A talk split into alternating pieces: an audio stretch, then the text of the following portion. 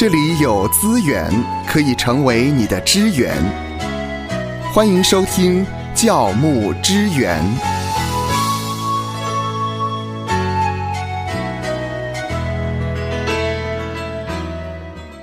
很高兴看到夏乐老师回到教牧支援当中，很多的主内弟兄姐妹非常的关心夏乐老师，在这里呢也谢谢弟兄姐妹的带导。夏乐老师要不要稍微提一下啊？过去的这两周呢，啊，您的状况？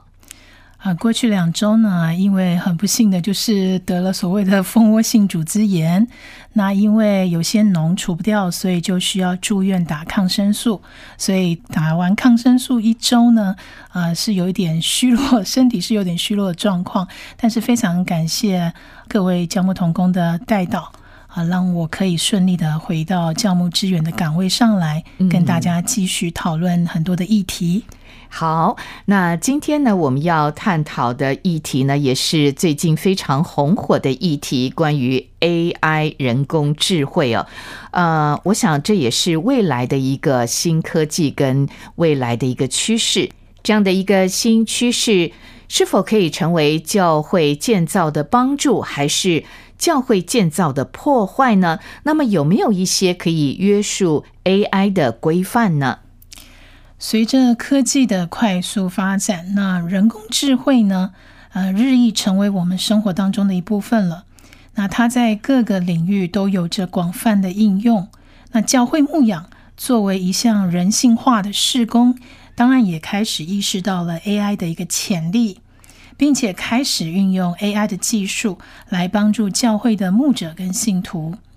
那下面呢，我们可以讨论一下，就是 AI 在教会牧养当中的一个帮助的角度，而且讨论它的一个优势跟潜在的一个挑战。嗯哼，呃，对于 AI 在教会牧养中的话，它可以应用的层面，比如说在资料分析跟预测的层面，AI 可以帮助教会牧者分析大量的教会成员和参与者的资料。从而可以提供有关信徒需求、参与程度和成长趋势的这些洞察。那当然，这可以帮助教会牧者更好的去了解信徒的需求是什么，来制定相应的一些牧养计划跟活动。那此外呢，AI 也可以进行预测分析，预测特定群体的一个行为跟需求，以便让教会可以提前做出反应。嗯，也就是说，它可以提供一些资料的分析和预测。是的，那第二点呢，其实 AI 呢，在教会的牧养当中，也可以扮演一个智能客服跟沟通的功能。AI 的语音呢，跟自然语言的一个处理技术，使得教会能够提供更加智能化的一个客服跟沟通方式。比如说，教会可以开发聊天机器人，或者是虚拟助手。回答常见的问题，提供信仰指导和鼓励，并且协助人们找到适合自己的牧养资源。那这样的系统呢，可以随时提供帮助，减轻牧者的工作负担，同时也让信徒感受到一种更贴心的关怀。嗯，我们不晓得现在教会是否有运用这样的一个方式，不过我们发现呢，其实，在一般的商业。啊，或者是客服系统呢，已经转向了 AI 的一个客服功能了。没错，那第三点呢，其实 AI 也可以有一种教学跟学习工具的一个功能存在。AI 技术呢，可以被应用于教会的教学跟学习的工具当中。比如说，AI 可以根据个人的学习需求跟进度，提供个性化的一个信仰学习计划跟资源。同时呢，AI 也还可以提供虚拟班级啊，跟教育的游戏，让信徒在学习当中更加的主动跟有趣。第四点，AI 也可以扮演一个社交媒体管理的一个角色。教会呢，在社交媒体上的存在是日趋重要了。那 AI 可以帮助教会管理社交的媒体账号跟内容。AI 可以分析社交媒体平台上的一个数据。了解教会的影响力跟社交媒体活动的一个效果，从而改进宣传跟牧养的策略。此外呢，AI 还可以自动生成社交媒体内容，减轻牧者的工作负担。提高教会在社交媒体上的一个活跃度。听起来，AI 人工智慧在教会的牧养中有许多的优势，但是我想也有一些潜在的挑战，比方说像是呃数据隐私或者是安全上的问题。那如果过分的依赖 AI 人工智慧，会不会跟传统教会的牧养的模式有些的冲突？所以我们在运用这样的一个科技的时候，我们要保持一个谨慎的一个态度。也要评估它潜在的风险。所以呢，AI 在教会牧养中的应用呢，为了牧者跟信徒提供了许多的机会跟优势。从资料分析跟预测到智能客服跟沟通，再到教学工具跟社交媒体管理等等。但是呢，教会应该谨慎运用 AI 的技术，平衡技术的利益跟潜在的一个挑战。确保它跟传统教会的价值跟使命的一致性。最重要的是，AI 技术呢，应该被视为牧养工具的一个补充，嗯，而不是取代人跟人之间的牧养关系和群体共享的信仰经验。通过适当运用 AI 的技术呢，教会就可以更好的达到牧养群众、传播福音的使命。嗯，夏乐老师，刚才我们所提到的是 AI，它可以协助教会的某些运用。那么有没有一些我们要留意，它可能对教会牧养产生的一些破坏性呢？有的，因为 AI 呢，对于教会的牧养也会造成许多可能的破坏性，所以呢，我们需要来看它的破坏的层面的这个角度，也需要来分析一下。人工智慧呢，它的一个发展在许多的领域都产生了革命性的影响，而且对我们的日常生活其实都带来了巨大的改变。嗯，只是说呢，随着 AI 技术的进步啊，它也开始在宗教跟牧养的领域产生了一些重大的影响。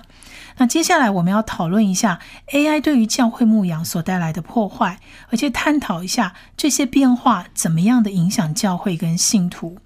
那首先，我们需要知道，就是说 AI 在教会当中的一个应用。AI 的技术呢，已经在教会当中找到了一些应用，就像我们前面所讲的，还有比如说是自动化的圣经研究、线上的礼拜跟虚拟的牧师等等，这些也是我们刚刚没有提到的。嗯哼，那这些应用呢，都让教会能够更有效的传达信息，而且在教育跟传福音方面提供了更多的工具。但是这些技术的引入也带来了一些挑战跟潜在的破坏，比如说第一项人际关系的减少。一个重要的教会牧养的核心就是要建立跟发展人际关系。那牧师跟教会成员之间的互动是信仰生活的一个重要的组成部分，可以提供情感支持跟灵性的指导。但是，当教会开始仰赖 AI 技术的时候，这种人际关系可能就会被削弱。虚拟牧师跟线上礼拜等等的应用呢，可能没有办法提供跟面对面互动相同的一种情感连结。那这可能会让信徒感到孤单，以及失去对教会的一个归属感。嗯，这个就会让牧羊呢没有温度了。是的，缺乏了温度。那第二个层面呢，对灵性成长也有不好的影响。教会的牧养的一个重要指标，就是要促进信徒的灵性成长跟转化。但是 AI 技术可能没有办法提供真正的灵性指导跟个人化的关怀。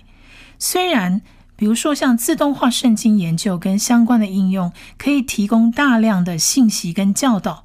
但是，毕竟他们没有办法取代牧师跟信徒之间的一个真实的一个对话跟带领。那灵性的成长呢，通常是需要深度的反思和个人化的指导，这根本就是 AI 没有办法完全取代的。嗯，再来呢，第三个角度，我们要看一下 AI 在价值观跟道德上引发的挑战。AI 技术的应用其实确实引发了一些价值观跟道德的挑战。比如说，当 AI 系统它提供虚拟牧师或者是宗教的建议的时候，他们可能是基于预先设定的演算法跟数据，而没有办法考虑到信徒的独特情况跟需求。那这个可能导致对个人的一刀切的一个指导，没有办法提供适切的一个精神支持。此外呢，AI 技术也可能受到操纵跟误导，从而影响教会当中一个正确的信息跟教导。再来第四个层面呢，我们需要看的是说，虚拟实境教会没有办法训练出真正的门徒。虚拟实境呢，当然也是 AI 的一项产物。那它的出现呢，似乎也威胁着教会。有小组教会认为呢，虚拟实境可以帮助没有办法参加实体教会聚会的弟兄姐妹，比如说像伤残人士，他们可以透过这个虚拟实境来参与敬拜。虚拟实境的教会呢，可以成为跨越时间跟空间限制而用来布道传福音。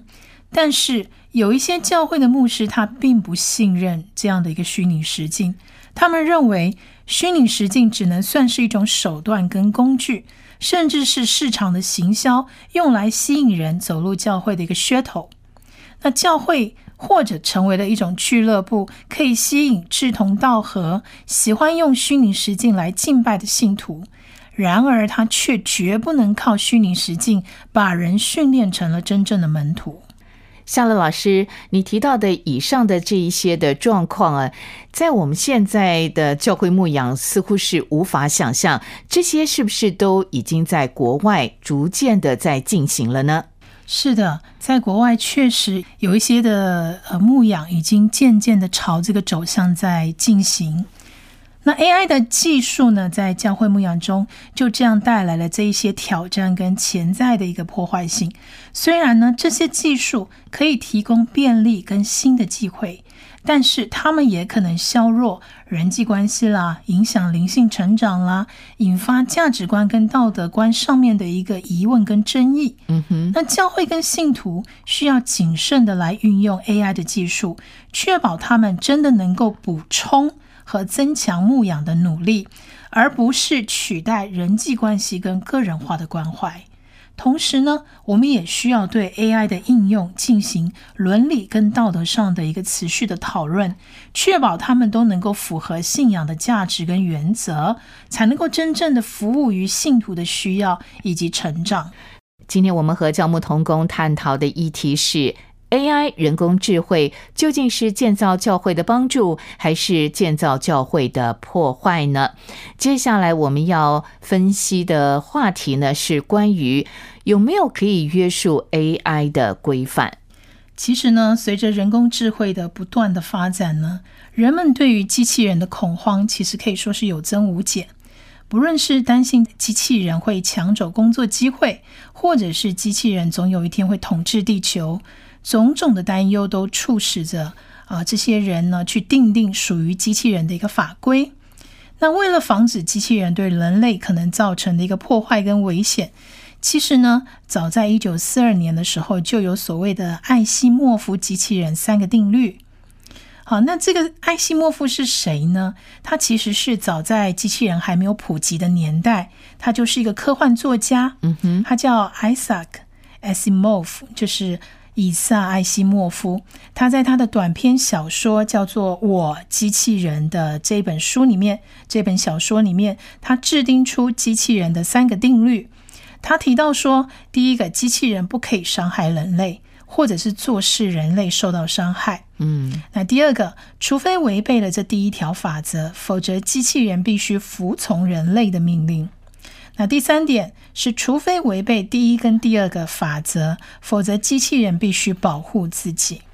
那从这三条定律当中呢，也可以看得出人类害怕机器人的一个程度，害怕机器人自主的一个伤害人类，害怕机器人被有心的人士利用来伤害人类。嗯，这是最早的一个约束。之前芳华曾经参加过一个研讨会，听到一个科技业的执行法律顾问呢，他提到了，其实 AI 是可以被教育、被规范的。是的，那虽然可以被教育、被规范，但是还是很多人会担忧。所以，我们紧接着再来看比较靠近的年代里头，二零一六年，微软提出了六个 AI 的一个准则。那随着科技的这个进度呢，人工智慧的发展，那机器人就越来越接近小说、电影里头的样貌了。刚刚前面所讲的艾希莫夫的三个定律，已经没有办法有效的面对现在的一个需求了。所以，二零一六年，微软的 CEO 萨蒂亚·纳德拉他就提出了六个 AI 准则。第一个呢，AI 的目标必须在帮助人类。好比说，当我们建造更多的自动机器的时候，我们需要尊重人的一个自主权。那第二个呢，AI 它必须透明化。也就是说，我们应该了解技术是如何运作的，以及它的规则是什么。第三点呢，AI 必须在不破坏人的尊严的情况下，最大限度的去提高它的效率。也就是说，这些 AI 应该保护文化上的承诺，赋予他们多样性的权利。科技业呢，不应该决定这个未来的价值跟美德。第四个呢，AI 必须设计用于智能的隐私。这样才能获得信任的方式来保护个人跟群主的信息。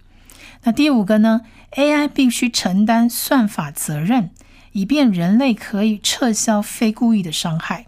那第六个，AI 必须防止偏见。好，以上呢是微软在二零一六年所提出来的六个 AI 的准则。然后更近期呢，在二零一八年的时候，Google 也提出了七个 AI 的道德原则。嗯哼那我们简单整理一下：第一个呢，就是要对社会有帮助；第二个呢，避免制造或加强不公平的偏见；第三个，建造而且要测试它的安全性；第四个，要对人负责；第五个，也要结合隐私的设计原则；第六个，坚持高标准的一个科学卓越。然后第七个是提供符合这些原则的一个用途。微软呢跟 Google 对于人工智慧的准则的定义其实也大同小异，其实都是以帮助人类创造更好的世界作为出发点，所以他们都有所谓的防止偏见、保护隐私、拥有安全性的这些角度的层面思考。嗯，好，那这就是以上的两大科技的这个龙头，他们所提出来的对于 AI 的一些的。准则好，那么我们还是要回到教会牧养的这个层面。那是否有一些的声明或者是原则，让我们在运用 AI 的时候呢，可以特别的留意？是的，尽管微软跟 Google 这两间科技的龙头都已经提出对于人工智慧的准则，但是现今社会的 AI 呢，早就已经不是大公司的专利。也许各国的政府也开始。在拟定相关的法律来守护人类多年维护的社会制度。那我们现在要看一下，就是在宗教的层面上，在信仰的层面上，福音派的一个原则跟声明。这边提到说呢，基督徒他是社会的良心，是世界的光跟盐。那一群福音派的领袖们，他们其实就。在二零一九年的时候，四月份四月底的时候，他们发表了一份人工智能的一个原则宣告，帮助信徒呢对 AI 技术的挑战做出一个正面的回应。那我们现在就简单的列出这十二条声明。第一条呢，神按着他的形象造人，人工智能是神赐给我们创造性的一部分。第二，技术的规范，人类应该以促进更加繁荣和减轻人类苦难的方式发展和利用科技。第三呢，人工智能不能够取代人类道德决策的责任。第四，AI 医学的应用要为人医治疾病、促进健康，并非创造超人。第五呢，AI 要摒除偏见，不是要制造偏见。第六，AI 不可以作为性欲的工具。第七，AI 应该协助工作效率，而不是助长偷闲。第八，应用数据不能够侵犯到隐私。第九。正义的一个保安的一个应用，也就是说，我们确认 AI 在警务、情报、监视、调查跟其他用途方面具有合法的应用，要支持政府尊重人权、保护以及维护人类生命，以及在繁荣社会当中追求正义的一个责任。第十，正义战争原则。我们确认，在战争中使用人工智能，应该受到爱邻社和正义战争原则的支配。十一，公共政策兼顾人权，也就是说，我们确认政府的根本目的是在保护人类免受伤害、惩恶扬善、维护公民自由。社会公众呢，在制定有关在社会中使用人工智能的政策方面，应该有机会发挥作用。而这些决定不应该只留给那些开发这些技术的人或政府制定规范的人。好，最后呢，就提到人工智能的未来。我们确认人工智能能继续以我们目前无法想象或理解的方式发展，包括了远远超过许多人类能力的人工智能。以上呢，就是二零一九年的四月，一群福音派的基督徒领袖。发表了十二条对于 AI 技术挑战所做出的正面回应，提供给教牧人员参考。愿神赐福收听节目的你，就让这一次的教牧支援成为你侍奉的资源。